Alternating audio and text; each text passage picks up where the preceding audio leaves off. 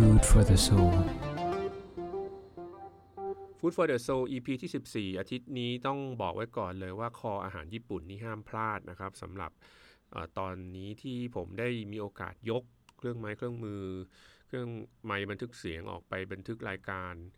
ถึงงามวงวานนะครับ ที่ร้านอาหารญี่ปุ่นแห่งหนึ่ง ซึ่งเจ้าของร้านเนี่ยชื่อคุณโอ๊ตนะครับ แล้วก็ เรารู้จักกันจากการที่ได้ไปทริปดำน้ำด้วยกันประมาณ 2-3 ครั้งและล่าสุดเนี่ยเราไปลีฟอบอร์ดที่อันดามันเหนือนะครับ อยู่บนเรือไม่ค่อยได้คุยกันหรอก เพราะว่าต่างคนดำน้ำเสร็จขึ้นมากินกินแล้วก็นอนนะฮะแต่ว่าเป็นครั้งนี้เป็นครั้งแรกที่เราจะได้ที่ผมนะครับจะได้คุยกับคุณโอ๊ตอย่างเต็มที่นะครับ จริงๆ แล้วเวลาบันทึกเสียงเนี่ย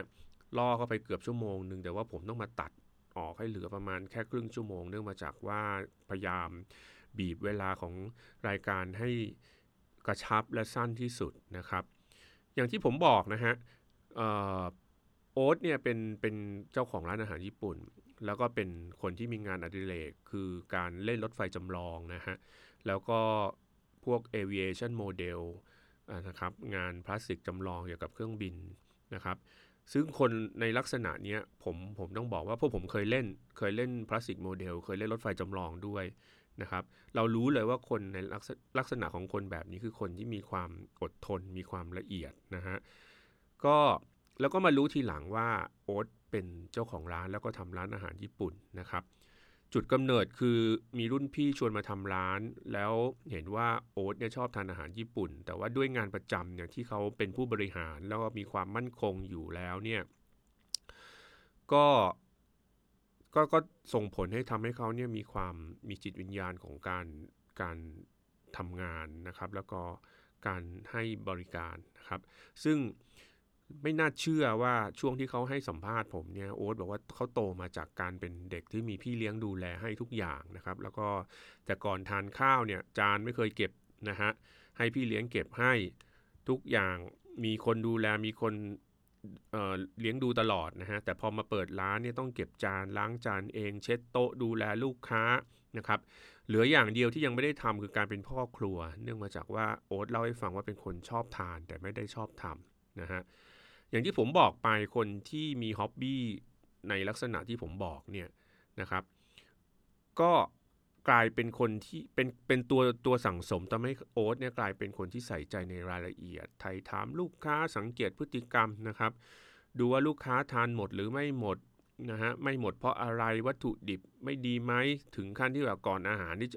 ก่อนอาหารจะออกจากครัวเนี่ยต้องมีการดมชิมอาหารแล้วก็ QC ด้วยตัวเองนะครับ วิธีการที่เขาเล่าให้ฟังเวลาทำงานก็คือว่าร้านอาหารเนี่ยทำอาหารญี่ปุ่นนี่มันมันริสอยู่แล้วคือมันเสี่ยงนะฮะไม่ว่าจะเป็นตัวของวัตถุดิบเอง ไม่ว่าจะเป็นรสชาติ ไม่ว่าจะเป็นช่วงที่มีปัญหาในเรื่องโควิดเนี่ยนะฮะวัตถุดิบเนี่ยถูกสั่งมาแล้วก็ไม่ได้ใช้เป็นปัญหามากมาย แต่ว่าโอ๊ตไม่ยอมแพ้แล้วไม่เคยท้อนะครับ มีปัญหาแล้วก็จดไว้แล้วก็กลับมาแก้นะครับ เพราะฉะนั้น ผมได้มีโอกาสไปสัมภาษณ์เมื่อช่วงวันพฤหัสที่ผ่านมานะครับ แล้วก็ได้ไปลองลิ้มชิมรสนะฮะอาหาร 3-4 เมนูในร้านอาหารที่ของโอ๊ตตรงซอยสามัคคีตรงงามวงวานยังไม่ได้บอกชื่อเลยนะ ชื่อร้านชื่อว่าฟูตาโกะเจแปนิสรีสอร์ทนะครับ คือวัตถุดิบคุณภาพเนี่ยต้องบอกเลยว่าวัตถุดิบเยี่ยมมากนะครับ แต่ราคาเนี่ย คิดตังออกมานี่ผมตกใจเลยนะฮะ คือคิดว่าจะเป็นเลขประมาณ 4 หลัก แต่กลับมานี่แบบเบียใบเสร็จมานี่ยังไม่ถึง 500 เลยด้วยซ้ำอพูดเลยนะครับ บรรยากาศของร้านก็น่านั่งบ่งบอกถึงความเป็นญี่ปุ่นนะครับ แล้วก็อย่างที่บอกไปว่าเหตุผลที่ยก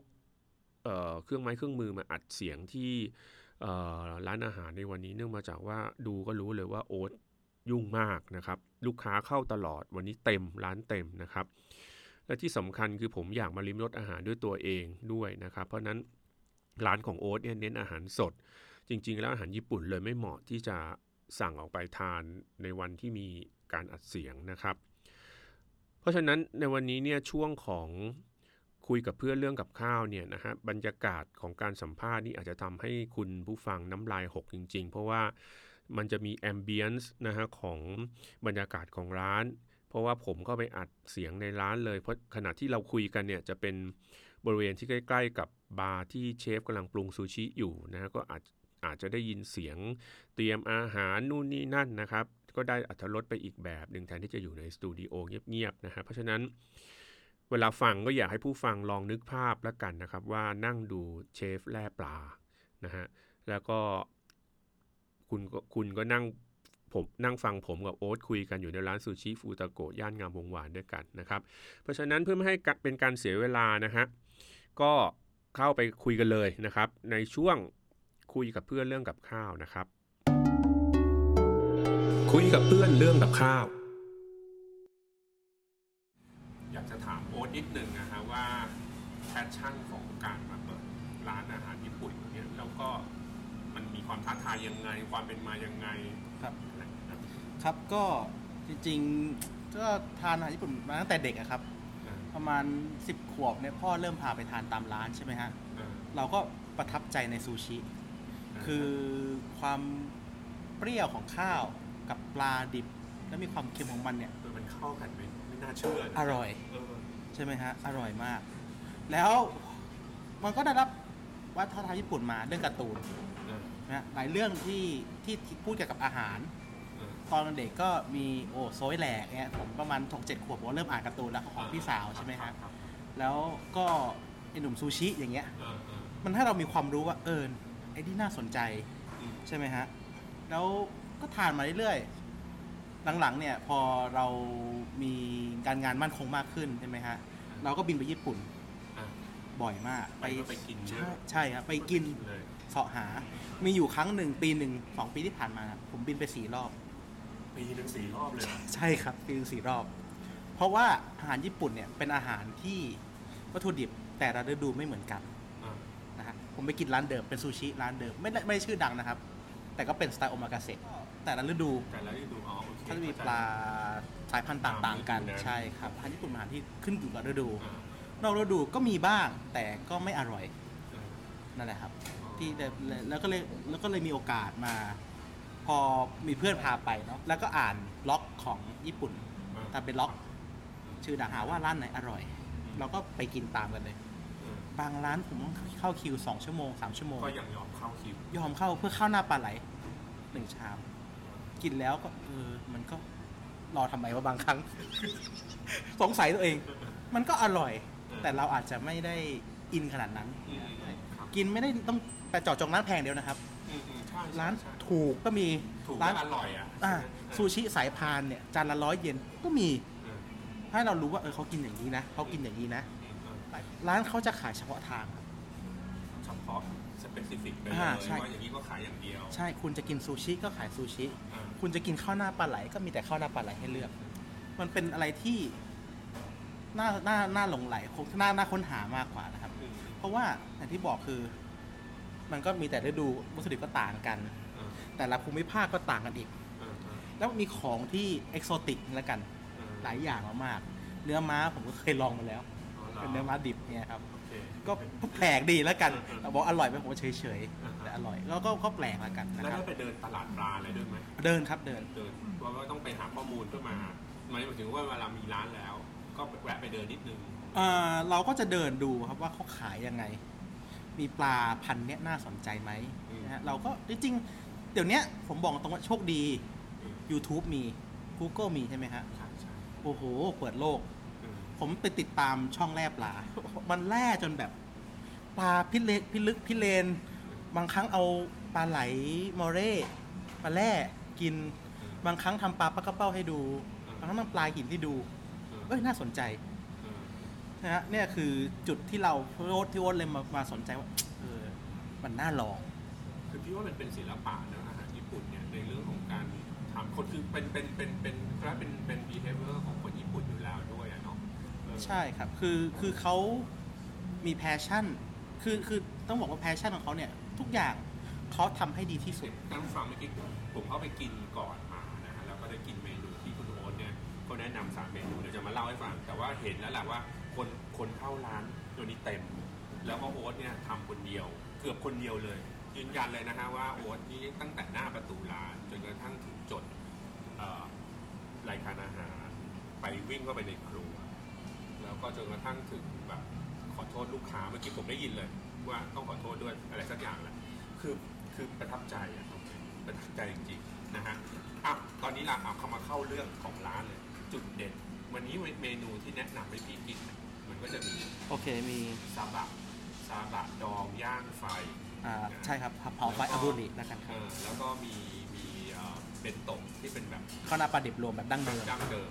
ครับซึ่งมันมีมันมันโดดเด่นยังไงฮะแต่ว่าแต่ว่าพอพูดถึงรสสัมผัสรสชาติก่อนนะซาบะดองย่างปกติเป็นคนกินซาบะดองอยู่แล้วชอบ แต่วันนี้เนี่ยย่างไฟแล้วก็บ้างเป็นเป็นเอ่อข้าวหลามตัดอะอ่าครับบนตัวหนังโอ้โหเฮ้ยความความเป รี้ยวมันเข้าเนื้อครับ แล้วตัวซาบะเองก็นุ่มด้วยครับผมใช่ไหมฮะครับ อันนี้เป็นเป็นสูตรที่ทางร้านคิดเองป่ะอ่าจริงๆเราเราผมเป็นคนทานอาหารญี่ปุ่นที่ค่อนข้างจะมาจากญี่ปุ่นจริงๆนะฮะถ้าคือต้องบอกว่าซาบะเนี่ยเป็นปลาที่ทำอร่อย ไม่ได้ยากขนาดนั้นเออแต่ว่ามันเป็นปลาที่เก็บรักษายากหมายถึงว่าเสียเร็ว อ่าแน่นอนครับ เคเคยเคยถ้าถ้าเคยคนทานปลาซาบะจริงๆ ก็จะเจอว่าทำไมมันต้องดองมาตลอด จริงว่ะใช่ไหมฮะ เออทำไมไม่เคยกินปลาซาบะดิบอ่าเฮ้ยความรู้ใหม่อ่าจริงด้วย ไม่มีซาบะดิบจริงซาบะดิบมีครับ เออร้านผมเคยเสิร์ฟเลยแต่แพง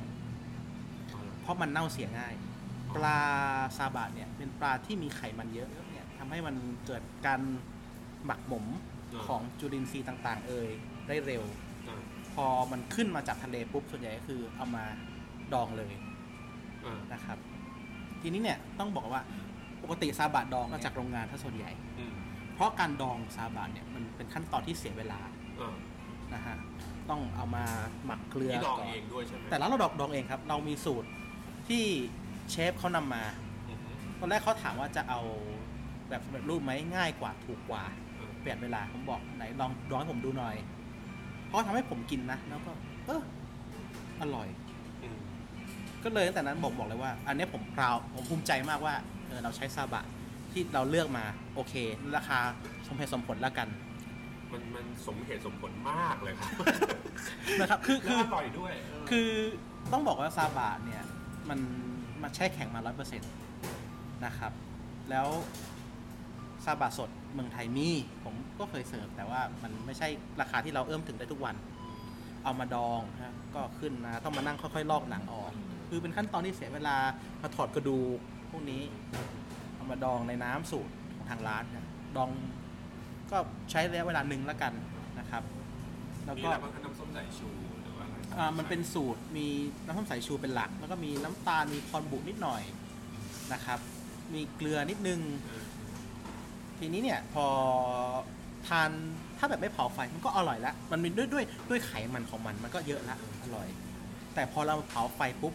texture ของผิวหนังของซาบะที่ยังมีอยู่เนี่ย มันจะเปลี่ยนไปอืมและไขมันก็จะมีกลิ่นหอมออกมานะไขมันโดนไฟปั๊บมันจะมีกลิ่นออกมา เราเลยเน้นขายว่าเป็นอาบูริดีกว่าอืมมันจะหอมเออหอมจริงหอมและชวนทาน ชวนกินง่ายนะครับ นั่นแหละครับก็คือเราภูมิใจกับซาบะมาก แต่เป็นราคาของของที่ราคาไม่ได้แพงมากๆนะฮะซาบะแต่ว่าแต่มันออกมาแล้วดูแพงอะเขาเขาบอกเลยนะใช่คือเสริมใช่มาในเรื่องของ decoration นะท่านผู้ฟังมันมีไม้เอ่อเขาเรียกว่าไม้ไผ่มาเข้าวหลามเออไม่เข้าหลามวางอยู่บนนั้นแล้วเรามีความรู้สึกว่ามันมาร้อนๆจริงๆอะใช่ครับมันด้วยด้วยการมองอะมันทำให้รู้สึกว่ามันมันไม่ได้มูดซั่วมาบนจานใครสวยบอกเราครับนะครับแล้วก็อีกเมนูหนึ่งที่ บอกว่าเป็นเป็นข้าวหน้าปลาดิบรวมดั้งเอเดิมอแล้วเห็นบอกว่ามีกุ้งตัวหนึงที่เป็นไฮกุ้งโบตันเนี่ยเป็นกุ้งที่อร่อยหวานในตัว อืมไข่ก็จะสีน้ำเงินอืมนะฮะก็ก็จริงๆในร้านเนี่ยเราไม่ได้เสิร์ฟเป็นเมนูประจำละกัน เรามีเป็น special ไปเพิ่มหมุนเวียนไปใช่ไหมฮะ แต่กุ้งโบตันตัวเนี้ยพิเศษนิดนึงเป็นกุ้งสด คือมันถูกน็อกน้ำแข็งมาละ อืมแต่ยังไม่ได้ผ่านการแช่แข็ง อืมเพราะฉะนั้นเนี่ยรสสัมผัสมันจะอร่อยกว่า ใช่หวานเลยห วานมากครับหวานมากครับ ถ้าใครเคยทานกินกุ้งโบตันปกติเนี่ย ก็จะรู้หวานละ แต่ตัวนี้จะหวานอีกนิดนึง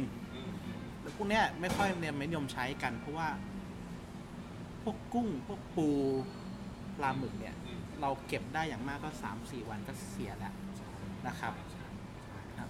แล้วไอ้ข้าวหน้าปลาดิบรวมดั้งเดิมแล้วเราก็ภูมิใจอีกนะครับ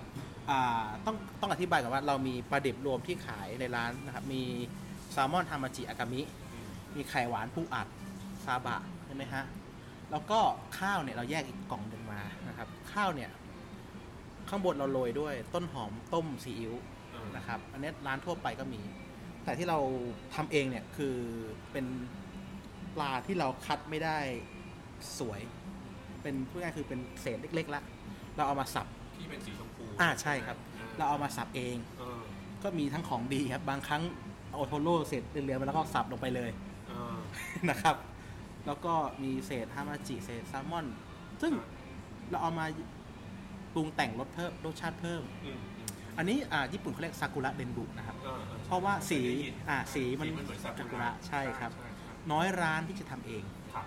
มันเป็นโปรเซสที่เสียเวลาเหมือนกันเออแต่เราบอกเราทำเองนะครับแต่เราแต่แต่ท่านผู้ฟังครับคือแบบคือโอ๊ตเนี่ยยังคอมพลีเมนทารี่มาให้กับซุปซุปเอ่อมิโซะ ครับแล้วก็ใส่หัวกุ้งที่ที่มาในใช่ชามเดียวกันนั่นน่ะใช่ นะครับ แล้วก็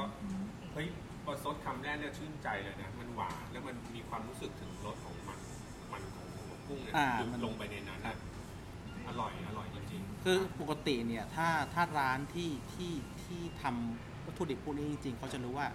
หัวกุ้งที่เราไม่กินกันเนี่ยจะเอาไปทำซุป ด้วยความที่มิโซะมันเค็มปกติใช่ไหมฮะ อืม แต่หัวกุ้งเนี่ยมันมีรสพิเศษของมัน พอต้มแล้วมันจะหวานนิดนึงหวานขึ้นมานั่นแหละครับ ก็เลยเราก็ใส่ว่าถ้าลูกค้าคนไหนสั่งเราจะถามว่าเราจะเอาว่าโอเค ก็เอาหัวกุ้งไปนะแล้วแถมให้ใส่ใน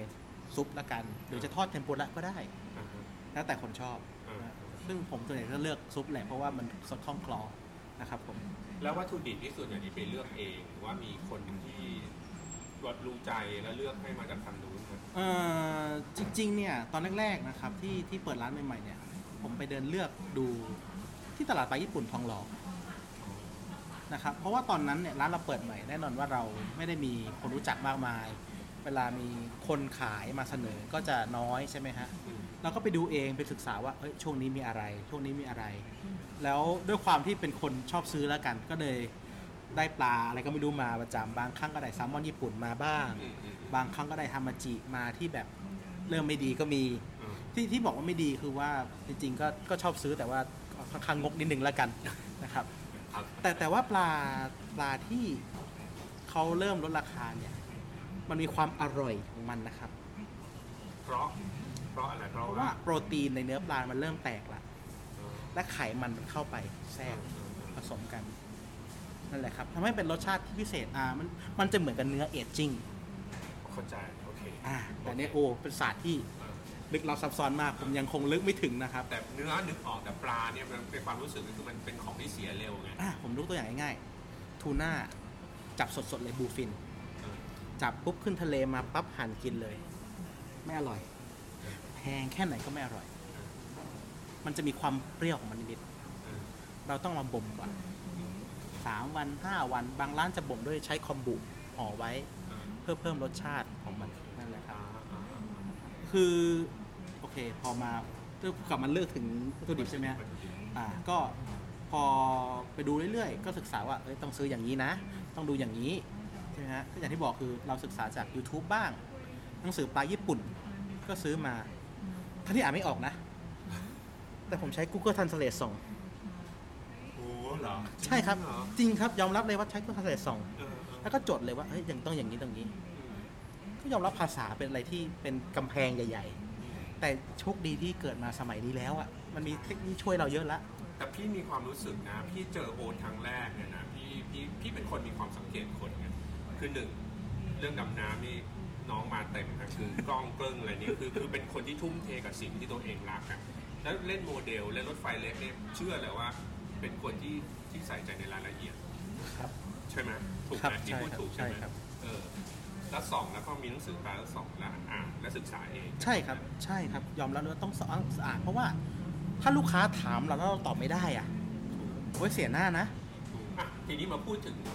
ของกินที่หายากในร้าน เช่นอูนิเนี่ยพี่พี่เป็นคนชอบกินมากโอเคแต่ว่ามันแพงไงสองแล้วมันมีปลาเทราอะไรจากสักอย่างที่ไปดูโอในเคเฟซบุ๊กครับแล้วก็มีปลาหมึกปึกหิ่งห้อยครับผมสามตัวเนี้ยสนใจ โอเค เอาจากอูนิก่อนละกันนะครับอ่าอูนิเนี่ย มันมีตั้งแต่กล่องราคา 500 กว่าบาทแล้วกันนะครับ จนถึงกล่องประมาณ 30,000 บาทนะฮะแพงต่างกันขนาดนั้นวะอ่าสงสัยใช่ไหมฮะ ใช่ เคยกินแล้วครับกล่อง30,000ละลายครับ อร่อยละลายหวจริงานโอ้โหทีนี้เนี่ย ถามว่าของแพงมันมีอะไรดี ขนาดตัวมันครับ ขนาดตัวการจัดเรียงของมัน กล่องหนึ่งของอูนิแพงๆเนี่ยจะน้ำหนักประมาณ 400 กรัมนะฮะทีเนี้ยถ้าของที่ราคาไม่แพงมากหนึ่งแถวจะมี5ตัว ของแพงจะมี4ตัว คือขนาดของมันใหญ่นะครับ ทีนี้มันก็จะมีหลาย ๆ แบบนะครับพูดถึงสายพันธุ์ดีกว่านะครับ สายพันธุ์ที่มีแพร่หลายในเมืองไทยเนี่ย มีมุราซากิ อันเนี้ยที่ไหนก็มีนะครับคือไปญี่ปุ่นส่วนใหญ่เจอมุราซากิเป็นหลัก แล้วก็มีบาฟุนอืมนะครับสองสายพันธุ์เนี้ยจริง ๆ ก็ถามว่าต่างไหมรสชาติต่างครับอืมมุราซากิเนี่ยจะเป็นรสชาติที่ ผมว่ารสชาติมันน่าหลงไหลมากกว่าแล้วกัน คือพูดถึงความหวานมันหวานอยู่แล้วแหละอืมแต่มีรสที่สองซ้อนมาข้างหลังอีกทีหนึงมีความมัน มีความมันมีกลิ่นเฉพาะตัวอืมแต่มุราซากิเนี่ยข้อเสียมันคือมันเก็บรักษาได้ไม่นานนะครับอาอยู่ประมาณปกติทางอุนิเนี่ยเขาจะใส่สารเมียวบงเมียวเมียวบังไม่แน่ใจนะครับ เป็นสารให้คงตัวอยู่อ่าถ้าเราไม่ใส่สารเนี้ยวันสองวันมันจะละลายแล้วอ่าอ่านะครับ ยกเว้น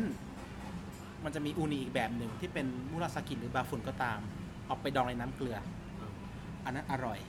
แต่ต้องกินแล้วต้องใช้ให้หมดภายในสองวัน ไม่งั้นกลิ่นจะโอ้โหยิ่งกว่าปลาเน่าเลย ยิ่งกว่าปลาร้านะครับแค่พี่สงสัยว่าอูนินี่คือหอยเม่นใช่ไหมใช่ครับ มันเหมือนหอยเม่นที่เราดำน้ำลงไปแล้วไปไปเห็นใต้ทะเลเหมือนครับเมืองไทยก็มีกินนะครับแล้วของสมุยอ่าเกาะสมุยผมเคยเจอเป็นยำหอยเม่นยำขอหอยเม่นเลยแต่ของไทยรสชาติมันออกขมผมไม่น่าทานนะครับอะขมของอุนิเนี่ย ญี่ปุ่นก็มี อย่างช่วงเนี้ยช่วงตอนนี้ที่อาจเป็นเดือนกันยาใช่ไหมฮะเราจะขายมุราสกิเป็นหลัก เพราะว่าช่วงเนี้ยมุราสกิเนี่ยรสชาติจะหวานกำลังดี จะไม่ติดขมเท่าไหร่ ในทางกลับกันบาฟุนอีกสายพันธุ์หนึ่งเนี่ยตัวเนี้ยดูได้จากตัวเล็กกว่า ราคาโอเค มันจะครีมมี่มหวานหวานครีมมี่ครีมมี่นะครับ ตัวเนี้ยช่วงเดือนเนี้ยมาจากบางยี่ห้อจะขมแล้ว เพราะน้ำทะเลเปลี่ยนอ่า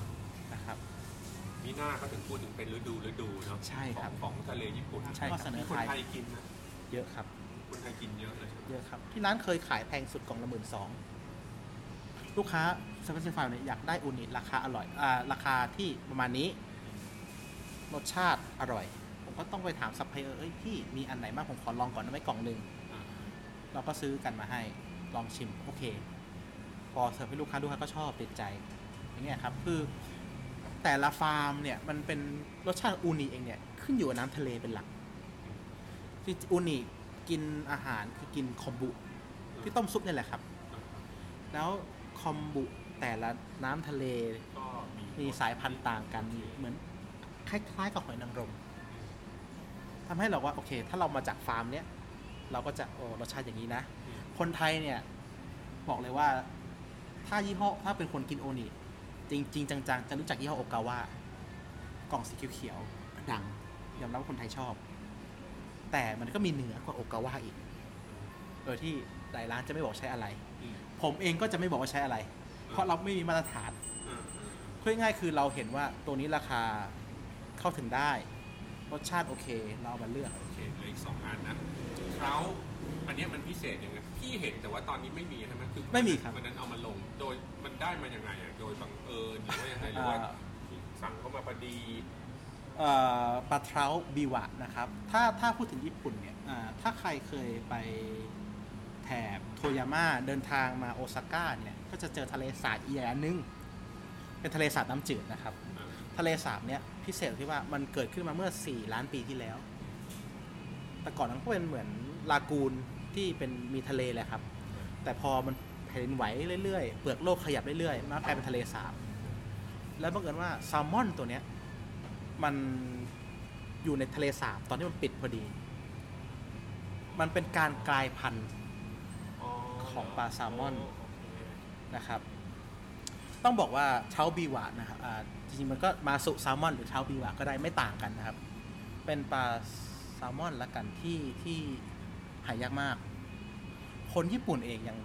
อาจจะไม่เคยได้กินด้วยซ้ำนะครับ ต้องบอกก่อนว่าปกติ คนญี่ปุ่นไม่ทานแซลมอนดิบอยู่แล้ว จริงจริงครับ แสดงว่าซูชิคนไทยที่กินแซลมอนที่กินแต่เมืองไทยอะอ่าพูดว่าภูมิภาคนี้ละกันรวมถึงอเมริกาหนึ่งแซลมอนเนี่ยมันทานง่ายแล้ว ราคาไม่ราคาไม่ได้แพงมากใช่ไหมฮะ คือแต่ญี่ปุ่นคนญี่ปุ่น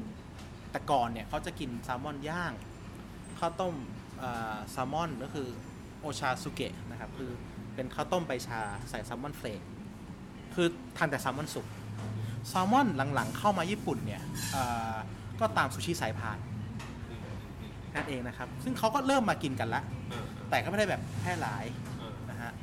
ทีนี้เนี่ยอ่า แซลมอนตัวนี้พิเศษตรงที่ว่ามันเกิดจากวัฒนาการของธรรมชาติ แล้วมันเป็นแซลมอนที่พบได้ไม่กี่แหล่งนะมีอีกที่หนึ่งที่พบได้คือไต้หวัน แต่ผมไม่เคยเห็นว่าใครเอามากินกันนะฮะที่โดดเด่นเนี่ยคือตัวมันขนาด ไม่ใหญ่มากประมาณโลหนึ่งราคาสูง ร้านเราขายตอนนั้นตัวละสามพันกว่าบาท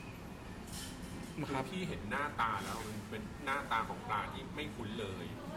อ่าไม่ไม่ใช่คุ้นครับเลยหัวมันเหมือนขอโทษนะเหมือนปลาอีโต้งอ่อนอะคล้ายๆกันประมณใช่ครับเออทีเนี้ยก็คือรสชาติมันจะเป็นต้องบอกว่ามัน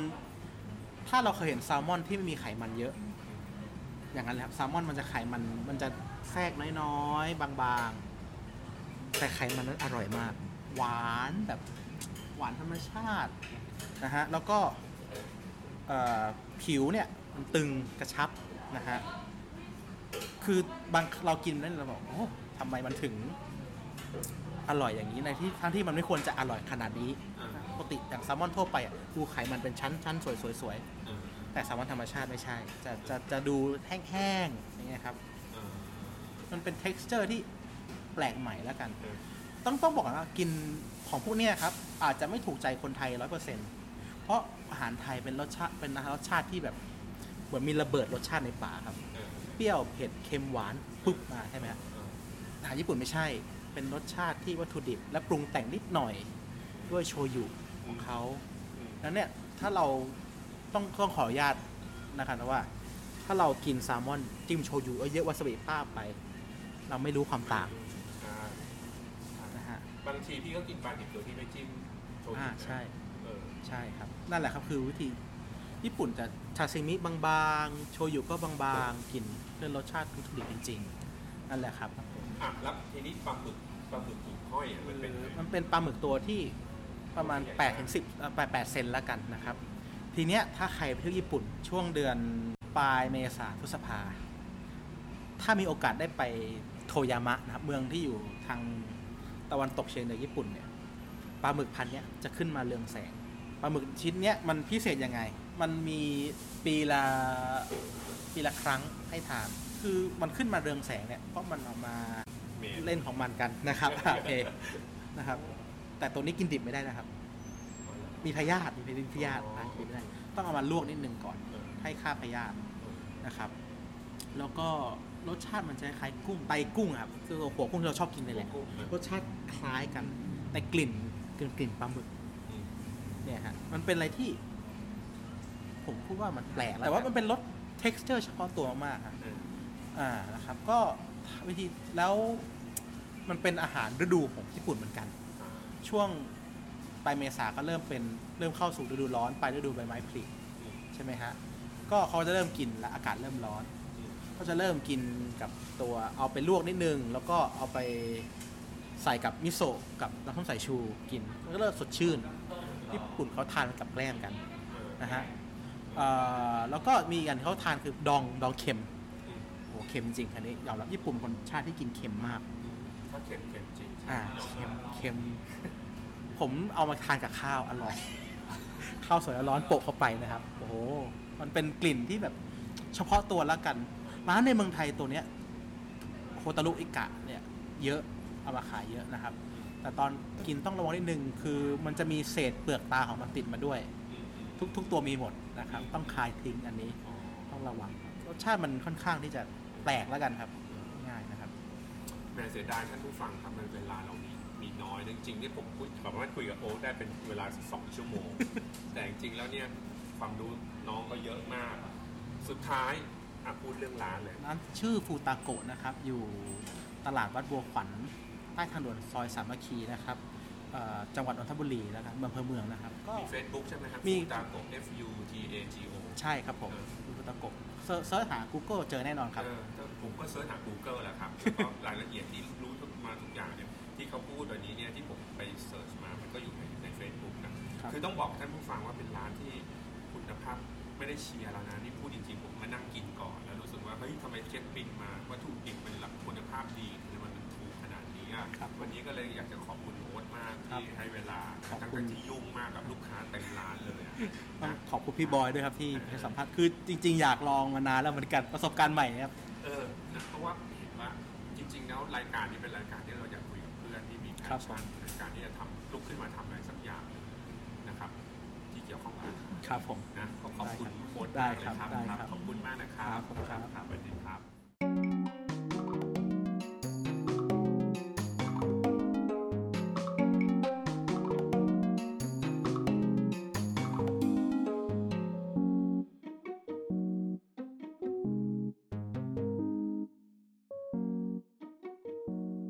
ขอเรียนให้ท่านผู้ฟังได้ทราบว่าในช่วง 3-4 ตอนที่ผ่านมาเนี่ยนะครับ ก็ได้มีช่วงที่ผมปรับเปลี่ยน คือจะเป็นการเชิญ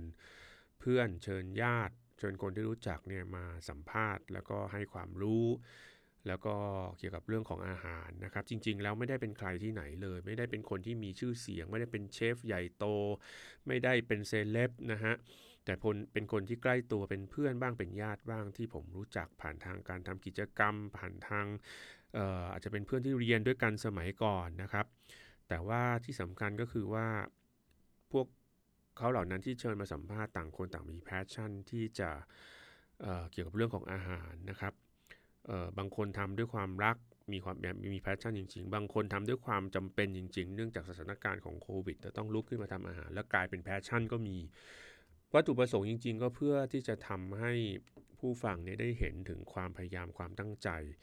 นะครับที่จะยืนหยัดในสถานการณ์ปีกว่าๆเกือบ 2 ปีที่โควิดระบาดเนี่ยนะครับ แล้วก็ลุกขึ้นมาทำบางสิ่งบางอย่าง ไม่ทิ้งมือทิ้งเท้า แล้วก็ที่จะสามารถปรับตัวที่เอาชีวิตของตัวเองให้เดินหน้าต่อไปได้ในสถานการณ์วิกฤตอย่างนี้นะครับ จริงๆแล้วอยากจะให้เป็น แรงบันดาลใจให้กับหลาย ๆ คนในตอนนี้ที่กำลังท้อกำลังหมดหวัง แล้วก็มีอาหารเป็นสื่อกลางจากเพื่อน ๆ ของผมเหล่านี้นะครับเลยเกิดมาเป็นช่วงคุยกับเพื่อนเรื่องกับข้าวนะครับ หลายๆ คนหลังไมค์มาว่า อยากฟังเสียงผมคนเดียวอยู่นะครับ เพราะว่าฟังแล้วรู้สึกอบอุ่น ฟังรู้สึกนุ่มนวลหลับสบายอะไรอย่างนี้เป็นต้นนะครับ แต่ว่าผมก็จะพยายาม balance ความสมดุลนะครับให้ให้รายการมันมี ความหลากหลาย ในขณะเดียวกันก็ ผมเองก็อาจจะกลับมาพูดคนเดียวบ้างในบางบางบาง EP นะครับออตอนท้ายของช่วงแรกนะครับ เราได้คุยกับคุณโอ๊ตนะฮะจริง ๆ แล้วผมก็ได้ตัดไปหลายส่วนเหมือนกันจริง ๆ บทสัมภาษณ์นี่มันยาวกว่าชั่วโมง ผมต้องตัดให้เหลือประมาณแค่ ไม่เกินครึ่งชั่วโมงนะครับ ก็เลยจะขอยกสิ่งที่คุณโอ๊ตพูด ตอนที่สัมภาษณ์แล้วผมตัดออกเนี่ยเป็นแมสเซจในช่วงที่ 2 ผมจะพูดเองนะครับ ผมได้ถามคุณโอ๊ตก่อนที่จะลาจากกันนะครับในวันพฤหัสที่สัมภาษณ์ว่าในสถานการณ์โควิดเนี่ยถามจริงๆเถอโอ๊ตเคยท้อบ้างไหมนะครับน้องโอ๊ตตอบเลยบอกท้อครับพี่ท้อเยอะด้วยนะครับอย่างสองเดือนที่แล้วเนี่ยโอ๊ตเล่าว่าเขาขับรถไปร้องไห้ไปนะครับ แต่ลึกๆเอาข้าจริงๆเนี่ยโอ๊ตบอกว่าท้อไม่ได้ เพราะว่าร้านมีลูกน้องมีพนักงานมีเชฟอยู่อีกกว่า 10 ชีวิต ที่เขาต้องอยู่ต้องกิน ผมก็ต้องนำพวกเขาไปจนสุดทาง ถ้าไปด้วยกันได้ก็ไป โอ๊ตบอกว่าบางทีเนี่ยมัวไปโฟกัสจุดเล็ก ๆ ที่เป็นปัญหาหลาย ๆ จุด บางครั้งเราสนใจรายละเอียดเล็ก ๆ เยอะเกินไป จนกระทั่งลืมดูภาพรวมใหญ่นะครับทั้งๆทที่มันอาจจะไม่ใช่เรื่องใหญ่อะไร และปัญหาต่างๆ มันก็สามารถแก้ได้ทั้งนั้น ที่สำคัญคือตัวเราเองต้องมั่นคงนะครับ เคสจากชีวิตและการเดินทางของคุณโอ๊ตกับร้านฟูตาโกะซูชิ ตรงนี้เนี่ยทำให้ที่เขาเล่าให้ฟังนะครับทำให้ผมโยงแล้วมานึกถึงชีวิตของโมเสสนะครับที่ต้องจับพัดจับผูต้องมารับบทบาทที่ใหญ่โต ซึ่งเบื้องต้นตัวเขาเองก็ไม่เชื่อว่าจะทำได้ แต่ผมได้กลับไปอ่านในพระคัมภีร์นะครับในเฉลยธรรมบัญญัติบทที่ 31ข้อ6พระคัมภีร์ของคริสเตียนนี่แหละนะครับ โมเสสได้ยืนหยัดต่อหน้าอิสราเอล และในข้อความในพระคัมภีร์บทนั้นเนี่ยบอกว่า จงเข้มแข็งและกล้าหาญเถิด อย่ากลัวหรือคลั่นคล้ามเลย เพราะว่าผู้ที่ไปกับท่านคือพระเจ้าของท่าน พระองค์จะไม่ทรงปล่อยท่านให้ล้มเหลวหรือทอดทิ้งท่าน อันนี้โมเสสได้บอกกับอิสราเอลนะครับ ให้เข้มแข็งให้กล้าหาญและยืนหยัดอย่างมั่นคง ผมไม่ทราบว่าผู้ฟังท่านไหน ทราบความหมายของคำว่ามั่นคงบ้าง นะครับ ลองคิดดู มั่นคงกับคนรัก มั่นคงกับตัวเอง มั่นคงกับการงานมีอาชีพการงานมั่นคง แต่ในบริบัติขอโทษบริบทของพระคัมภีร์ ข้อนี้เนี่ยความหมายของความว่ามั่นคงคือยึดติดยึดอยู่กับสิ่งที่คุณรู้ว่าถูกต้อง โดยไม่ให้ใครก็ตามมาทำลายจุดยืนของคุณได้ นั่นคือเดินหน้าต่อพยายามต่อนะครับ สำหรับโมเสสแล้วเขาต้องเข้มแข็งกล้าหาญและมั่นคง เพราะว่าเขาต้องนำประชากรอิสราเอลเดินทางเข้าสู่ดินแดนที่พระเจ้าสัญญาว่าจะให้ความมั่งคั่ง ให้ความสมบูรณ์ แก่ชนชาตินี้นะครับ โมเสสบอกโยชูวโยชูวาว่า พระเจ้าจะไม่เคยทอดทิ้งหรือทำให้เขาผิดหวัง โยชูวานี่ก็คือคนที่จะมารับช่วงต่อจากโมเสสนะเพราะช่วงนั้นโมเสส อายุมากแล้วนะครับร้อยกว่าปีในช่วงนั้นสำหรับคนสมัยนั้นก็ถือว่าเยอะแล้วนะครับ โมเสสบอกโยชูวาอย่างนี้ว่าพระเจ้าจะไม่ทำให้ทอดไม่ทอดทิ้ง และไม่ทำให้ท่านผิดหวัง นั่นคือโมเสสเชื่อว่าพระเจ้าจะเดินไปกับเขา และนำเขาไปสู่ชัยชนะ และผมก็เชื่อว่าในวันนี้เนี่ยพระเจ้าก็ได้ทำสัญญากับคุณและผมด้วยเช่นกัน ถ้ามีความเชื่อ ต้องเอาจริง ๆ คือผมไม่กล้ายก เคสของโอ๊ตมาเปรียบเทียบกับโมเสสเท่าไหร่นะครับ เพราะว่ามันคนบริบทกันนะครับ แต่ว่าสถานการณ์มันเป็นสถานการณ์คู่ขนาน มันเป็นซีนารีโอที่คล้ายกันคือคือเริ่มจากจุดที่ทั้งคู่นะครับ ไม่คิดว่าจะทำการใหญ่อะไรได้ แต่ในที่สุดก็ต้องมาเป็นผู้นำและต้องมั่นคงเข้มแข็ง เพื่อที่จะพาลูกน้องที่ร้าน เพื่อที่จะพาให้เชฟที่ร้าน หรือโมเสสจะต้องพาให้คนอิสราเอล เดินตามเขาฝ่าวิกฤตไปได้อย่างมั่นคงนะครับ เพราะฉะนั้นไม่ว่าสถานการณ์ของคุณผู้ฟังขนาดนี้เป็นอย่างไร อยากจะให้รู้ว่า พระเจ้าที่ผมเชื่อสัญญาจะดูด้วยกับเรา ถ้าเรามีความเชื่อว่าเป็นแบบนั้น ไม่ว่าเราจะเดินทางไปไหน ขอให้พระเจ้าเดินไปก่อนนำหน้านะครับ และเตรียมทางไว้ให้เรา ถ้าเชื่ออย่างนั้นแล้วขออยากให้คุณผู้ฟังขอในใจ หลังจากนั้นสิ่งที่คุณจะทำต่อไปนะครับ คือเดินตามพระองค์ และพระเจ้าก็จะให้สิ่งที่คุณต้องการนะครับ เดินอย่างมีความหวังเดินอย่างมั่นคง และรอคอยพระองค์นั่นเองนะครับสำหรับร้านฟูตาโกะซูชินะครับ ถ้าอยากทราบรายละเอียดนะครับ ง่ายๆเลย คือ กดเข้าไปใน Google นะครับ พิมพ์คำว่าฟูตาโกะ Japanese Restaurant หรือร้านอาหารญี่ปุ่นฟูตาโกะ F U T A G O นะครับจะเห็นข้อมูลทุกสิ่งอย่างไม่ว่าจะเป็นเมนู ไม่ว่าจะเป็นเวลาปิดเปิด ไม่ว่าจะเป็นโลเคชันนะครับ ร้านอยู่ถนนสามัคคีนะครับตำบลท่าทรายนะครับ จังหวัดนนทบุรีนะฮะ ไป ไม่ได้ยากเลยนะครับ Google Map นำทางไปถึงแน่นอนนะครับ อยากจะพูดว่าจริง ๆ แล้วผมอยากไปลิ้มลองด้วยตัวเองมานานแล้วแหละ แล้วก็พอไปอย่างที่ผมบอกนะครับ ก็คือว่าวัตถุดิบคุณภาพดีเลยนะครับแล้วบางครั้งมีมีอาหารแปลกๆเนี่ยวัตถุดิบแปลกๆ ส่งมาจากญี่ปุ่นนะครับ แล้วก็โอ๊ตก็จะโพสต์อยู่ใน Facebook นะครับ ก็คือฟูตาโกะเจแปนิสเรสอร์ในตรงตัวเลยนะครับ แล้วก็ จะมีเมนูต่างๆ อยู่ในนั้นทั้งหมดนะครับ ก็อยากจะเชิญชวนทุกท่านที่เป็นคออาหารญี่ปุ่นได้ไปรับประทานที่ร้านนี้นะครับสำหรับ Food for the Soul ในอาทิตย์นี้ต้องขอออขอบคุณโอ๊ตนะครับ ที่ได้ให้โอกาสเวลาแล้วก็สละเวลาที่ยุ่งมากมาสัมภาษณ์กับรายการนะครับ แล้วก็หวังเป็นอย่างยิ่งว่าในอ EP ต่อๆไป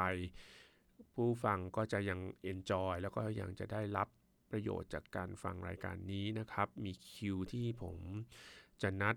เพื่อนแล้วก็คนที่รู้จักสัมภาษณ์อีกหลายคนนะครับ แล้วก็เป็นเมนูอาหารที่น่าสนใจทั้งนั้นเลยนะครับ ก็สำหรับวันนี้ก็ต้องขอลาไปก่อนนะครับ แล้วก็จะพบกันใหม่อาทิตย์ต่อๆไปนะครับ และขอพระเจ้าอวยพร ผู้ฟังทุกท่านให้เดินอย่างมั่นคง มีความหวังในชีวิต แล้วก็มีความสุข ในอาทิตย์ที่จะถึงนี้ด้วย ขอบคุณและสวัสดีทุกท่าน ขอพระเจ้าอวยพรทุกๆท่านครับผม